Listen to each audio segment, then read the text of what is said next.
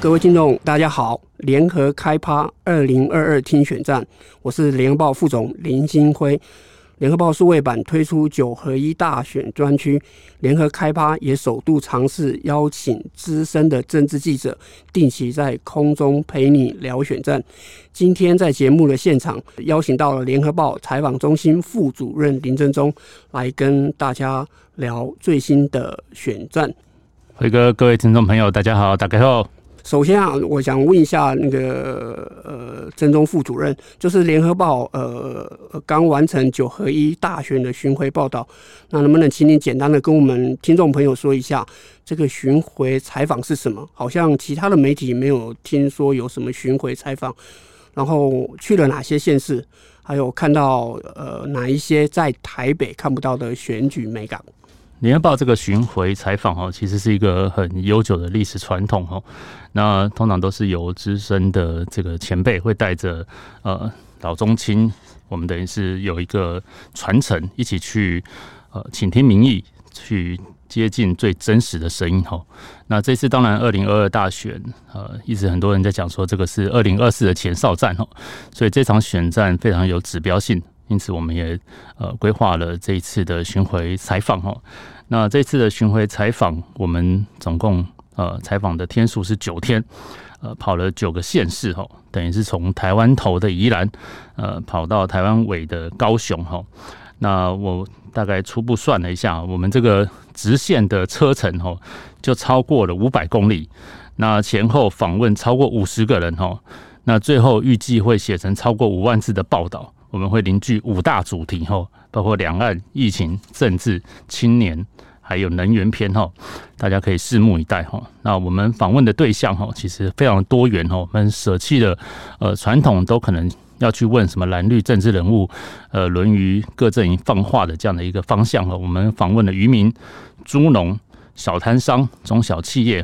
还有各行各业的人，去倾听最真实的声音。那一路观察下来，这个选情很特殊，它不止南北不同，你走过浊水溪以南跟以北，我们看到不同的风貌，甚至每个县市都有它自己选情的氛围。那很多全国性的议题，跨过浊水溪以南，它甚至民众是无感的，根本不知道你在讲什么。举例，譬如说，北台湾吵得沸沸扬扬这个论文门甚至这个数位中介法其实很多南部人是没有 feel 的然后桃园人甚至对这个论文门也觉得还好甚至很多高雄人到现在也不知道林志坚是谁长得圆的扁的都不知道，虽然他已经退选了所以这个全国性的空战的议题其实很受制于地域性的限制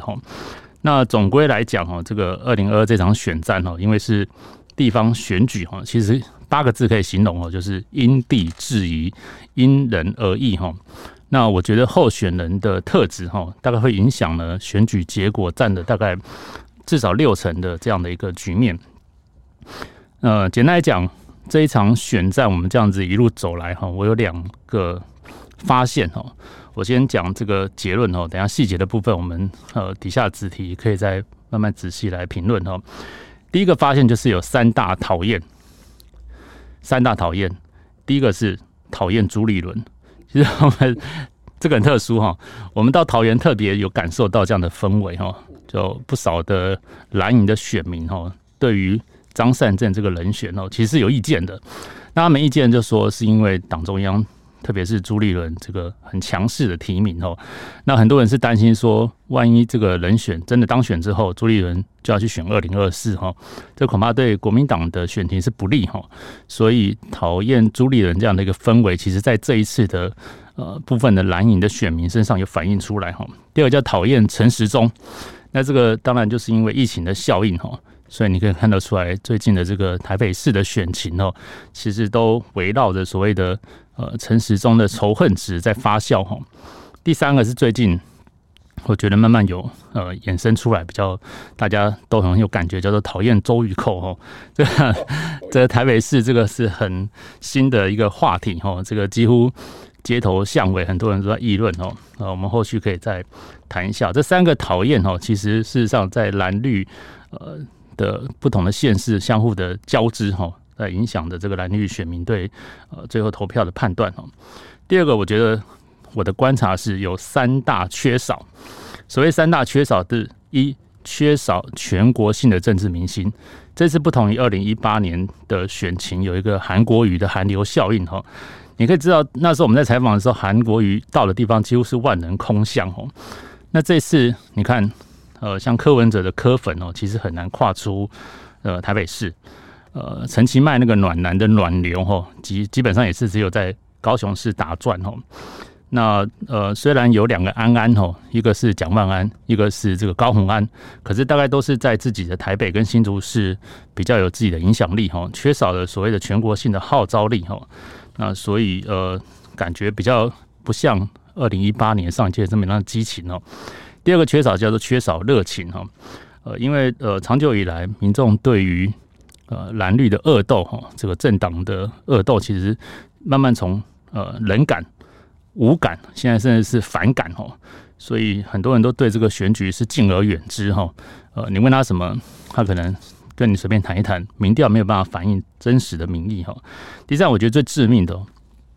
这场选战缺少了价值观，这是一场缺少价值观的选战民党过去在打这种全国性的选战的时候，他们通常都会有一个很主轴性的诉求，包括抗中保台或者清廉勤政爱乡土。不管认不认同，不管支不支持这个东西是他们一致在打选战的一个诉求所以从北到南，他们都会有节奏的，有这个他们的计划性的战术去执行可你看得出来说，今年从7月初1开始就被这个林智坚论文的整个都打傻了民党几乎是过去没有遇过这样的一个冲击林智坚的事情让他们全党要去防御那有时候要这个挺林智坚，有时候被人家讲说挺抄袭，然后最后变成站台大所以你到现在民党打不出一套就全国性的中心价值反而被一些零碎片段的事件，比如说马桶、数位中介法、柬埔寨这个东西去引导整个选情的走向那打乱了过去很擅长选战的这个民党的氛围我觉得缺少价值观，甚至是错乱的价值观，是现在民进党选战最大的致命伤。刚刚曾宗副主任提到了那个缺少热情确实是这样。我们不论是在台北市、桃园、新竹这个几个选情相对激烈的地方，浊水溪以南几乎对于这个选情今年确实是真的冷连我们到了台中遇到了那个民进党的立委他们也说这个从来没有看过一次这种地方的县市长选举像今年这么冷那曾宗也分析到了，其实缺少热情是因为真正的那个原因确实是经过这几年蓝绿恶斗，每次在选举的时候走民粹式的那种动员群众的手法，他们已经感到非常的厌恶了。所以今年的选举不仅冷但是它也反映了另外一种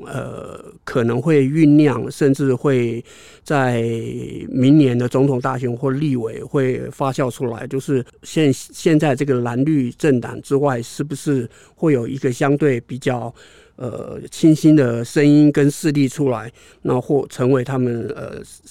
另外的一种选择。所以很谢谢那个曾宗刚刚提到了三大讨厌跟三大缺少，这个我们在台北看选举大概就没有办法那么深刻的体会到这六个很直接很接地气的一个基层的一个反应。那提到刚刚在三大讨厌里面，曾宗也提到了那个讨厌周玉蔻。那这个周玉蔻本来要打那个蒋孝严的那个绯闻案事件的发展，连他自己本身也完全超乎他原本的想象，整个都失控了。尤其是张淑娟要去控告他的时候，他跑到现场去踢馆，然后那一场那个等于现场的直播的一个对话，让全台北市的人都很压抑。据我的理解，因为周玉蔻那样的一个踢馆那个陈时中阵营的内部评估，那个民调马上就掉了2%到3%，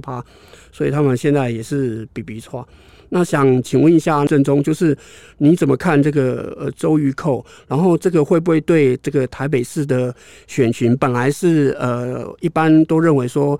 三角等边三角形就像饭团一样，每一边都一样。那州渔扣这个变数会带来在台北市这个全国重中之重的一个选区，会带来什么样一个新的变化？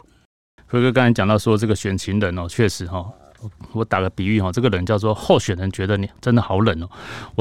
我之前去专访那个侯友宜，我先问到他手都觉得冷冰冰的，我就想说是因为真的新北的选战冷到这种程度哈。那当然可能是因为他那个早上刚起床还没有运动哈，所以手脚冰冷，是开玩笑的。但是最近这个州渔扣的话题哦，确实让选战哦这个起死回升哦，有回温哦。怎么去看这个现象很回温哦？我举一个最真实的例子哦，就是我这两天去自助餐啊，去那个面包店，这是真实的哦。就听到前面排队的婆婆妈妈这边讲，哇，那个州渔扣吼，啊那公安呢，那也塞，然后我听不落。而且他们讲到一句吼，我觉得很有趣的，就是说为什么老公不能吃软饭？老公吃软饭有什么不对？我多希望我老公吃软饭，代表我有能力啊。而且王宏威的那一句哦，其实坦白讲，让很多男性有一些压力啦，但是这个也成为话题哦，因为王宏威说我老公最爱我了，然后那些婆婆妈妈就说你看让老公爱他，不然你要说什么？所以你看这个连自助餐排队的婆婆妈妈都在讨论，然后电视24小时在放送，就知道中了，这绝对是造成这个话题哈，而且民党也认为这个有外溢哈，甚至有人讲说可能浊水溪以北要全倒。会很少，你看这个最可怕的就是，不是疫情，不是通膨哦，可能是这个 COCO 效应哦。那这个当然也造成了这个选战的另外一个话题哦，很多人就开始去翻啊，什么宝宝事件啊，躲衣柜啊，而且很多人回忆起当时黄义交跟他的一些这个绯闻哦。那当然这个我们还是要回归到选战去讲哦。那最近大家就会。因为州渔扣在打这个蒋万安哦，所以很多人都搞不清楚到底万安应该要姓蒋还是要姓张。最近有人说你应该姓郭，所以他到底应该叫郭万安还是郭李安还是什么都搞不清楚哦。当然，因为州渔扣的事情，让这个台北市的选战增加了很多话题哦，大家可以讨论。这个讨论当然就是对候选人来讲，都会自己去找到自己的这个有利的位置哈。那因为讲到台北市哈，我们可以来。先分析一下现在的状况哈。现在主要的3个候选人，其实台北市有12个候选人哦，可能很多观众不知道。对，除了我们知道的这个蒋万安、陈时中、黄珊珊之外哦，其实还有其他9位哦，这个候选人哦，大家也不要这个大小眼差别太多哦。不过因为他们比较没有那么多的话题性，我们还是要回归到蓝绿跟无党籍的这3个人来分析哦。这3个人坦白讲各有这个。优劣的地方哈，那先讲蒋万安好了，因为最近拜这个 Coco 姐之赐哈，所以让他成为这个话题人物哈。那当然你跟他接触过，你就知道他是这个谦公子哈。那这个温文有礼哦，甚至有人讲说他是马英九2.0 嘛，对，就是他再怎么样发火，他再怎么骂人哦，你都觉得这个是躺平族哈，是佛系哈。这个因为太温和，所以他最近这个你可以看到他的战力有提升哦。不过大家还是觉得好像少了那么一点点的火药味哦。加上他的贵族气息哦，就大家一直觉得说哇，这种你吃小吃都觉得哦，吃的这么像5星级餐厅一样，这么有气质哦。所以相对来讲，有些的年轻人哦，对他可能没有这么高的认同度哦，因为觉得你不是我们的同温层哦。虽然他是最年轻的一个。候选人哦，但是年轻人跟他好像有一个距离。陈时中当然因为拜这个指挥官光环之赐哈，所以他坦白讲走入基层，他是最有人气哦，很多婆婆妈妈、年轻人都会找着跟他一起合照哦。这个以他这样的一个光环去巩固民进党的基本支持的这个选票是没有问题的哦。不过。他的最大的罩门就是喜欢他的人喜欢，讨厌他的人也很讨厌哦。那特别是这些中间选民哦，因为过去台北市的这个疫情的事情哦，我相信对他的那种感觉哦，现在是依然存在的。那还有加上他年纪是最大的哦，70岁哦，特别来讲就是在年轻选民的争取上，其实是少了一些的温度哦，所以他之前才会去拍那个什么马桶系列啊，然后去同志吧啊。但是都最好像弄巧成拙，所以虽然可以巩固绿营的票仓，但是你很难去开拓，所以你如果只在40%的基本盘打转，没有办法再加5%那个中间选民的话，很难过半，在这场选战里面就会成为了一个可能的破口，一个可能的罩门。黄珊珊最大的优势，当然就是她过去深耕的议员的经验，还有她的市政的经验哦。坦白讲，她的累积的水位是蛮深的哦。我们这次巡回到士林、北投、万华、大同，等于是过去比较偏绿的选区，你就会看到出来，她很多潜水的黄珊珊的支持者哦。就说你民调测不出他，但是你问到他的时候，他就会很大方的跟你讲，我就是支持黄珊珊，因为过去怎样怎样，他在防疫上面有做一些事情哦。这个东西恐怕是要不是那种量化的数据反映的出来，就是你要质化才走得进去哦。但是他的罩门在于说，因为这些人潜水潜太深了，所以民调没有办法一直让黄珊珊浮起来哦，所以他就会有被边缘化的危机哦。那这个如果到时候出现气饱的时候，他可能就会成为，因为气势没有上来，就会成为选民在考虑是不是要把它气掉那个对象哦。那另外一个就是提拔他的柯文哲哈，那柯文哲当然是利也是弊哈，利就是他可以扮演这个攻击手的角色哦，但是有时候柯文哲的失言哦，可能也会让黄珊珊盖锅承受哦。不论怎么讲啊，就说这场选战三个人各有一些优缺点哦，但是因为加入了周玉蔻这个效应哦，这其实让这场选战更扑朔迷离，也更好看了。补充一下，那个郑中啊，我们联合报有对那个这次县市长的候选人进行采访。那台北市的部分，据我所知，黄珊珊还有蒋万安。有带他去，对，都是郑中带着我们联合报的同事、年轻同事去采访，所以他有非常近距离的去观察这三位候选人。那陈时中本来跟我们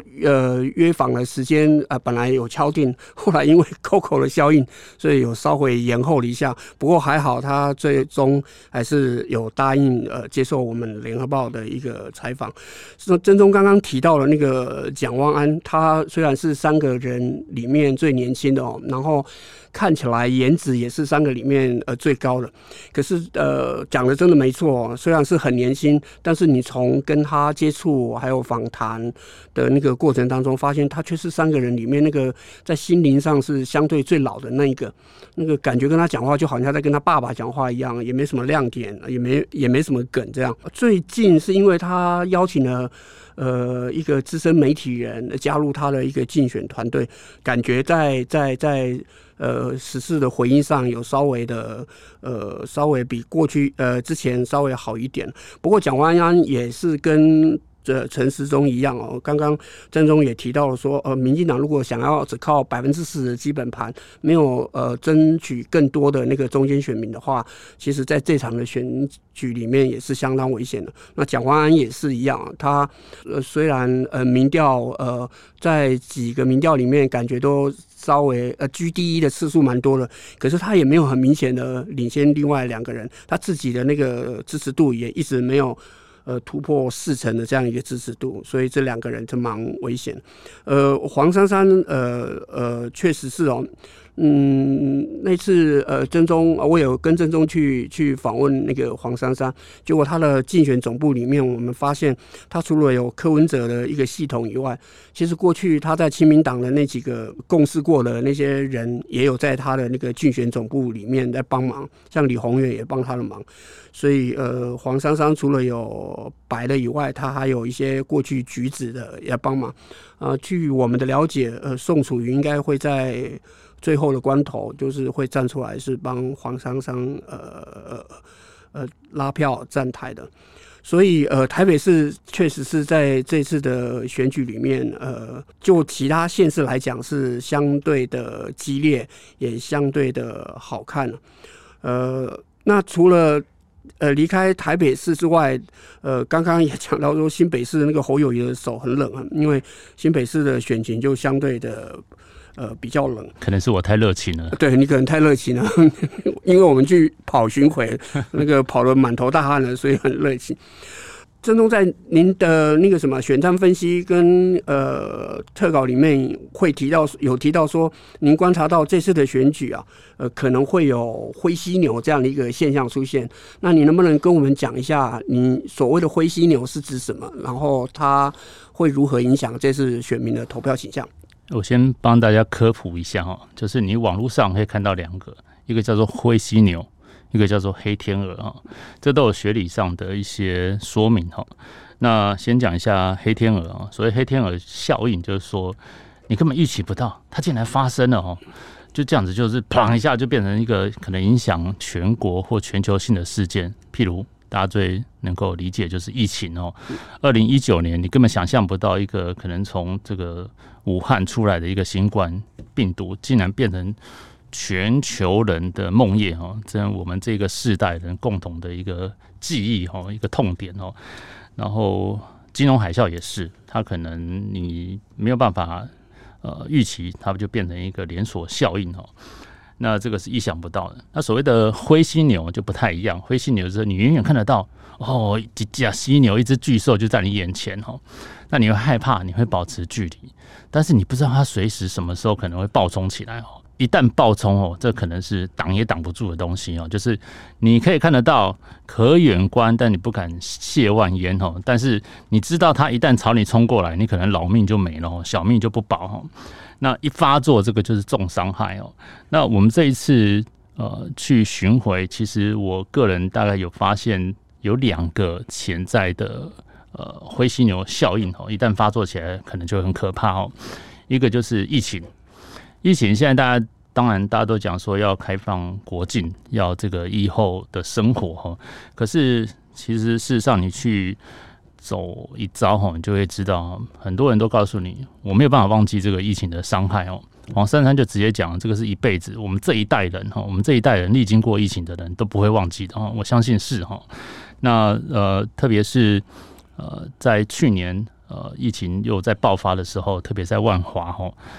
万华是当时重灾区哈。然后卫福部的次长还说，万华是防疫的破口哈。当时这个造成万华人心惶惶哈。那我们去访问了这个淮南市场自治会的这个会长哈林胜东哈，当时有呛林长佐一呛成名哦。他说因为这一句话万华是破口哈，当时连公车都不敢开进来，公车只要一路过这个万华，窗户就赶快动起来哦。就算没有窗户，大家也会赶快停止呼吸，说因为担心害怕闻到那个万华的空气就会确诊哦。那这个当时万华淮南市场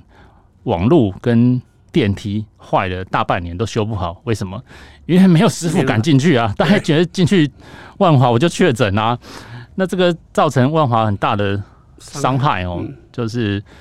经济啊，然后人民的心理啊，对于万华本来就有一些负面的观感，这个可能会加深哦。那经过1年多之后，我们这次的巡回问林胜东说：“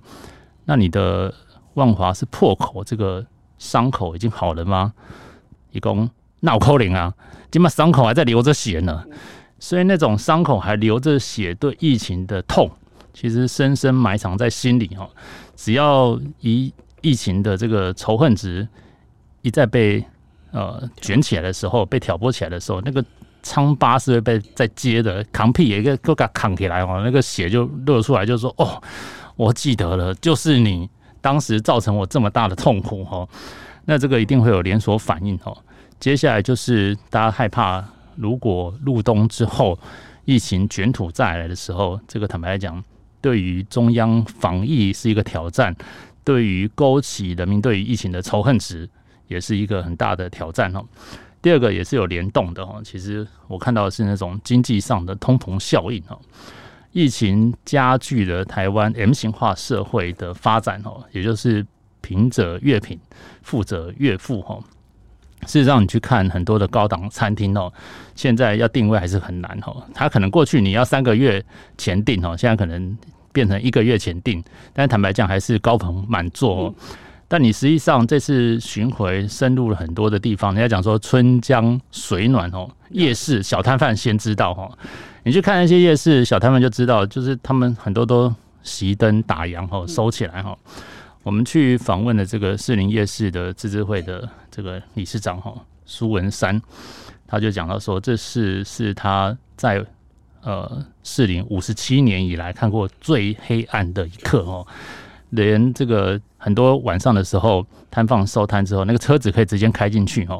夜市士林夜市以前是不夜城，到很晚都有很多人，很多国际观光客去。那现在萧条到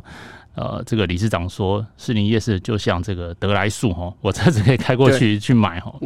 那这个当然会有影响，到南部也是一样。在瑞丰夜市其实你看得到不像过去的这么的蓬勃发展。那这个对于摊商来讲其实都是很大的压力，因为很多会做这个夜市小摊贩的人其实他们的经济的来源都不是那么的稳定，而且大部分都是中下经济阶层的人，所以这个疫情造成他们的收入减少，因为很多人不敢出去逛夜市，不敢外带之后，其实就会连带加剧这样的一个经济的效应。所以疫情加通膨，这个如果连锁效应成为2大灰犀牛的交互影响，如果民众对于这样的一个事情不满，第一个怪谁？一定是怪中央执政嘛，因为你执政党就要负全责，所以这个相对来讲对于执政的民进党就是一大的压力。大家可能有不知道，在2018年的时候，我也跟政中还有联合报的几个同事去做了那个县市长的巡回。那个时候应该是距离选前100天啊，然后我们也是一样一路从北到南，最后一站到高雄的时候，然后我们去访问了高雄的社团，还有庶民，还有教育界的几个人。然后政中回来的时候，然后我们回到台北的时候，在整理这个采访的一些内容跟资讯，它是我们整个联合报系最早就发出说高雄可能会变天这样的一个讯息。在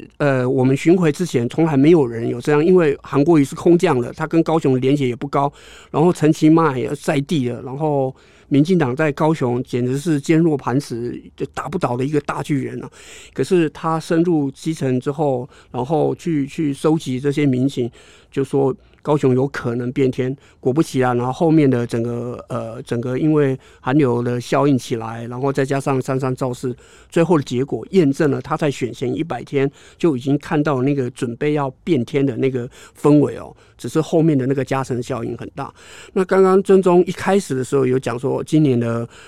选情真的是很冷，候选人都觉得冷。连陈其南这股暖流，他也只能在高雄发酵。那想请问一下政中，除了台北市以外，那高雄市这一次的选情您是怎么看？然后看到了哪一些有什么跟4年前不同的面貌？谢谢辉哥哦，辉哥刚才把我讲的跟那个神算是一样，没有那么厉害，比赌盘还厉害。刘伯温推背图哦，我觉得哦，高雄的选情当然跟4年前大不同哦，因为候选人不一样了嘛。一个是男的，一个是女的，一个头发多，一个头发少。很多人，我自己是高雄人哦，很多人到现在还不知道柯志恩是圆的扁的哦，甚至还问我说：“哎，柯志恩是男的还是女的啊？”然后哦是国民党哎哦，然后柯志恩做上面人，就是那种知名度其实还没有打起来，哦，所以选战上会还是有点危险。但我要讲的是说哈，即便这次的选情很冷清哈，但是哈，千万不要轻忽任何一个小事件的累积哈。这次的选战因为没有中心的思想，所以变得很破碎，很多的小事件不断的积累。韩国瑜就是靠着5000的天坑，过去局市府一个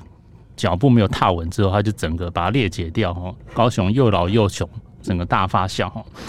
当差距很大的时候，这些小事件可能一次影响500票，那根本没差，你影响赢个 20%、30%， 我根本无所谓哦。可是如果当你选情冷，投票率低，很难动员，它其实差距就会相对的缩小的时候，每一次的500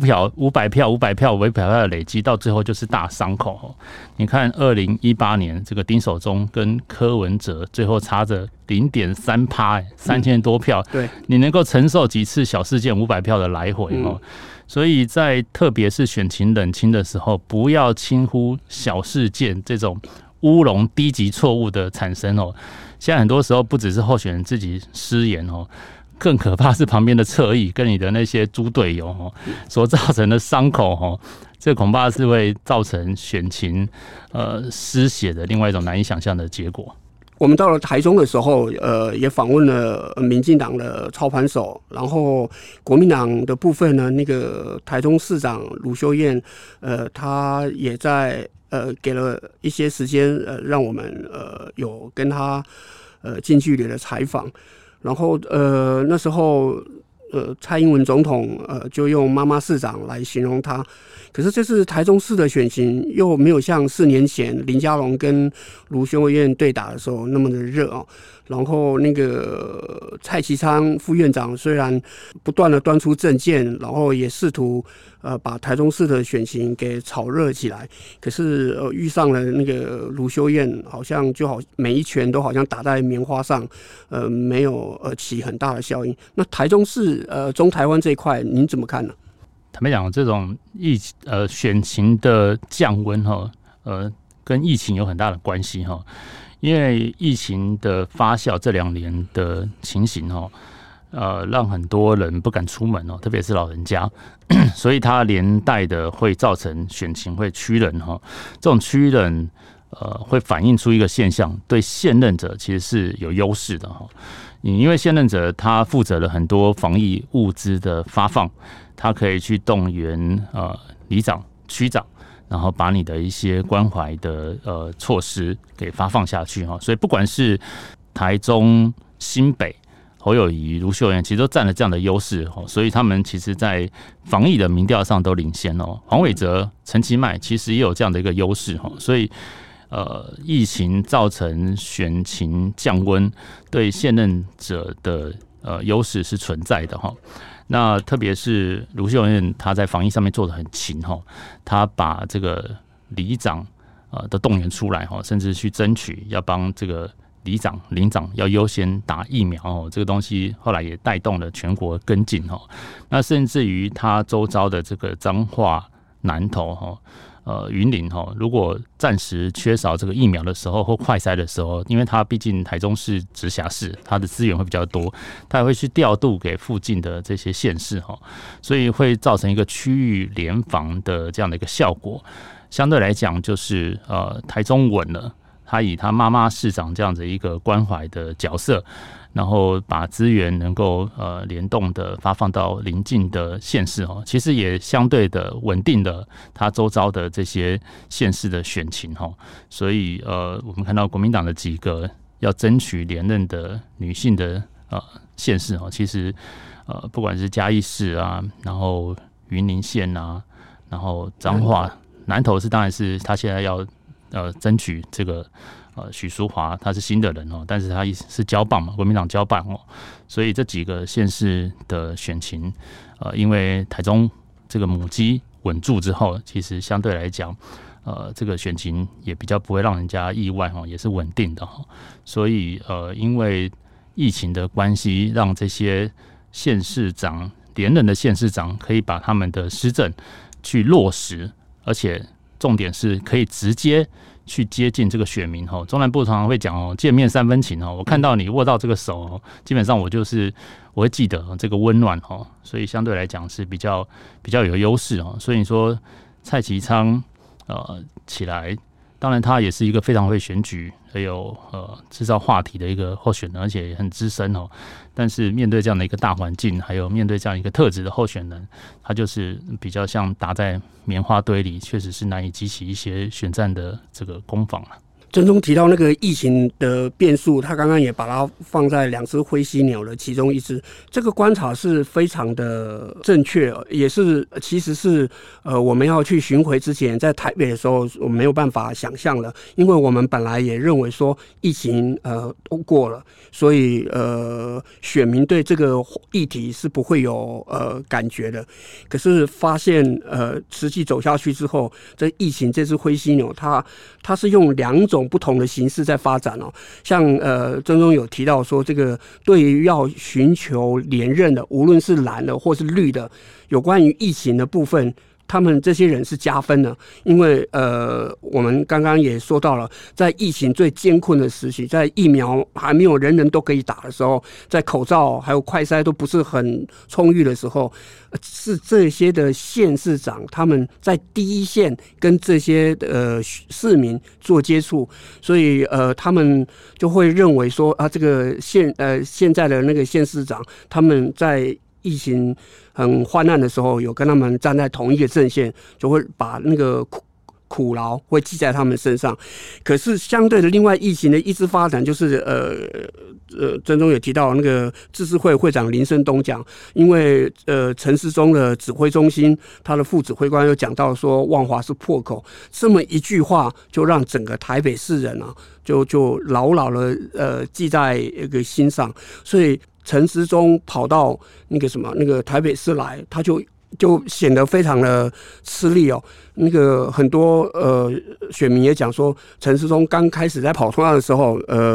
抗议的人有如影随形的跟着他抗议哦，所以连那个桃园市的议长啊，他就有在受访的时候，他就有不经意的透露啊，他说其实林志坚啊还没有正式确定之前，他们国民党他自己做的内部民调，民进党的假设人选，他好像就讲了说，如果是陈时中来选的话，在桃园就国民党不管派谁都一定会赢哦，因为桃园市虽然有那个诺富特的破口事件，可是基本上在疫情抗疫期间，因为他跟中央是同属一个政党，所以那个郑文灿在疫情期间获得的那个澳元是相对的比其他县市的多，所以这个疫情的变数，在我们这次巡回的时候就发现，它是用两条不同的线去发展，所以我们也有到瑞芳去，有一个非常小的一个地方，那边的一个里长也就在讲，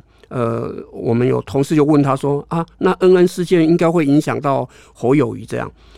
他自己就讲得很白，他说确实对恩恩事件这个事情上，他对侯友宜是有些不谅解，可是放在新北市是疫情期间是重中之重，那个染疫人口最多，然后确诊人数最多，甚至可能死亡人数也是最高的一个市啊。那个侯友宜在那边在第一线跟他们并肩作战，所以他们就认为说即便是有恩恩事件，但是他的表现并不会影响，因为恩恩事件就把他拖垮。所以这疫情的观察确实是值得我们的听众可以好好的去观察一下。疫情这个事情啊，就让我想到一首歌啊，就是刻在你心底的名字。我们要跑下来哈，每一个人都可以讲出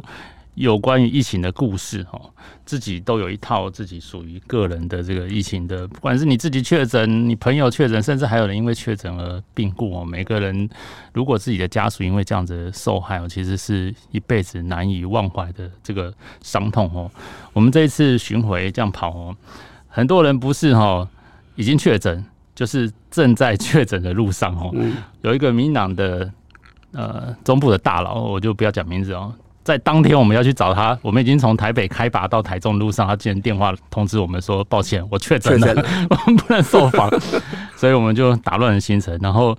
严宽恒是我们访完之后过几天他在脸书宣布说我确诊了，害我们吓得这个对我们都好紧张，赶快快筛。所以每一个人自己心里都有一个属于确诊这个名字的故事哈。那特别刚才辉哥有谈到说，因为陈时中到台北哦，所以把这个疫情的东西也到台北哦。那我觉得哦，不只是疫情哦，台北现在是疫情加爱情啊。疫情大概就是这个大家知道这2年这个新冠肺炎哦，叫爱情就是周玉蔻带进来哦。所以因为周玉蔻讲说我最爱阿中啊，柯文哲不要吃醋啊，然后徐巧芯还在到处去贴那个海报说喜欢周玉蔻就投陈时中，对。然后陈时中今天讲说你不喜欢周玉蔻也可以投给我，所以这种疫情加爱情的错综复杂哈，不止在全国发酵，在台北市会更精彩。我想最后大家也很关心，想知道说，这次我们这样巡回走下来的话，那么能不能请曾宗稍微帮我们解盘一下？整个选举的11月26号投票那个选举的结果，会是像2018年一样，国民党维持在地方选举大胜的局面，然后民进党输，还是这次民进党还是可以稳住他的基本盘，然后这个基本盘以至于不会去冲击他2024的总统大选跟立委选举的那个中央执政这样的一个优势。辉哥又要再次的考验我的这个推理，考验选民的智慧。你的推理一向很准啊，对，没有，我们都是这个隔岸观虎斗哈。那毕竟因为我们这场录音播出，距离选战其实还有40天哦，任何40天很多事情都会发生哦，变数很多，你很难想象这个319枪击案就在选前对投票前，然后连胜文枪击案，谁知道会发生什么事情哦？就是黑天鹅加灰犀牛的这样的效应，其实会让选情更复杂哦。不过大概总体来讲哦，现在因为疫情压抑的关系哦，所以很多县市的选情都是比较冷淡哦，冷清哦。啊，很多人讲说，现在其实只有3个县市在选举哦，就是台北市、桃园市跟新竹市哦。但除此之外哦，其实像基隆也是五五波啊。那宜兰因为有这个之前检调在打林之妙哦，所以其实也是很值得关注。还有像这个苗栗，因为这个中东锦脱党参选哦，所以也值得观察会不会让民党坐收渔翁之利之外哈，其实2个离岛也很值得观察，包括澎湖跟金门哦，这个蓝营的内讧哦，会不会造成怎么样的局面哦？所以这几个县市都是值得观察，不是说现在一路上就躺着选哦。不过整体来讲，因为大家对于执政的不满。所以整个局势来讲，蓝营还是优势是大于绿营哈。然后如果要评估的话，我觉得蓝营会在既有的基础上14上下，+1+2，然后绿营能保七就不错。然后民众党可能有机会拿下一个新竹市哈。我觉得桃园当然是大家关心的重中之重哈，就因为都是两党的这个主席钦点的人选哈，然后又经过这个林智坚的效应。那另外台北市因为是首都哈，所以北桃几乎就影响了这一场定调这场选战的胜负哈。那我想特别提一下台北市的这个弃保效应哈，因为大家一直可能都会谈到说，到底今年这场选战哦，会不会出现弃保？那台北市是最有机会，而且最有经验出现弃保这样的一个效应的地方哦。那但是弃保是一个很复杂的社会心理学哦，它不是选民，不是部队，也不是傻瓜。我吹个令，哔哔，然后你们就投谁，或者说你这个跟我走，我就走，不是，它是一个大环境加心理的氛围交互驱使的一个集体的行为哦。其实过去台北市就有出现过很多次经典的这个弃保，除了我们知道这个阿扁啊、赵少康跟这个黄大洲之外，哈，其实像1998年后来的马英九、陈水扁连任跟王建煊，但是有出现弃保，因为以王圣人当时的这个社会的声望，他最后竟然只拿到4万票，对，没错，拿大概3%不到的一个得票，这个100%是弃保被弃掉了。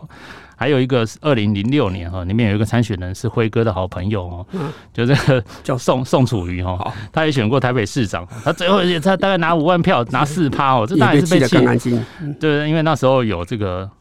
郝大斌哦，郝龙斌跟这个谢长廷哦，那因为这个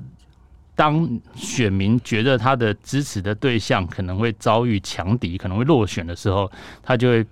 集中的选票来支持他的这个要支持的对象哦，这个有强烈的危机感的时候就可能会出现哦。那最经典，我觉得最经典是最近的一次，2018年柯文哲、丁守中跟这个姚文智哈，因为那时候有这个各项公投投票哦，所以一直到很多地方都开票之后，还有地方还在投票哦，所以当时绿营的选民就发现说啊，有可能让丁守中赢哦，所以最后是弃掉了姚文智去投柯文哲哦，这个非常显著哦，所以柯文哲最后是险胜了0.3%哈。那姚文智也拿到史上最低的这个，人家以前讲天花板，不是，他是地板，是在地板哦，这地下好几层楼的17.3%哦，所以显然他就是被绿营的弃掉哦。所以目前虽然台北市是这个等边三角形哦，可是如果出现了这种特殊事件的时候，它其实是还是有可能会激化这个弃保效应哦。那我如果大胆的预测哦，如果这个礼拜就要投票哦，明天就要投票哦，周一扣的效应出现哦，它可能会弃黄保蒋，因为现在大家觉得说蒋万安看起来有点像受害者哦。嗯，那我刚才谈到说，这场选战其实是疫后第一场大型的选战，然后是台湾有史以来第一次在这个所谓的防疫疫情之后的一个重要的选战哦。嗯，那它重点是，它这些选举的结果，它会是牵动的下一场更大的选战的氛围哦，也就是2022的结束的终点，其实是2024的起点。等到2022投票的那一天晚上结束，2022就是已经进入历史，那一天晚上就是2024的这个首页，它就翻开了这个序幕哦。所以这场选战很热闹。但是它蕴含的是下一场大战的序曲哈，包括这个大家众目期待的侯神探，还有这个侯友宜、赖清德、柯文哲、郑文灿、朱立伦这些 A 咖蓝绿的大咖天王，全部都要出笼的下一场更精彩的大战，大家拭目以待。刚刚郑宗讲的真的很好，第一个他讲到这个弃保效应，他就帮我们的读者做了一个非常精辟的分析哦。确实哦，弃保就是要有大环境以及那个社会心理两个因素交叉去形成的一种投票行为，因为选民毕竟不是部队哦，他也隶属了几个非常经典的案例。然后第二个他也讲说，这次的选举2022的终点其实就是2024的起点。其实这场选举虽然值得看，但是更让读者听众想要知道的是，2024这几个大咖蓝绿白的大咖会纷纷的出笼。好，那我们今天非常谢谢郑宗跟我们分享这个选战的观察，还有第一现场的一些深度的一个分析哦。请听众朋友持续锁定联合报数位版2022听选战。谢谢，拜拜。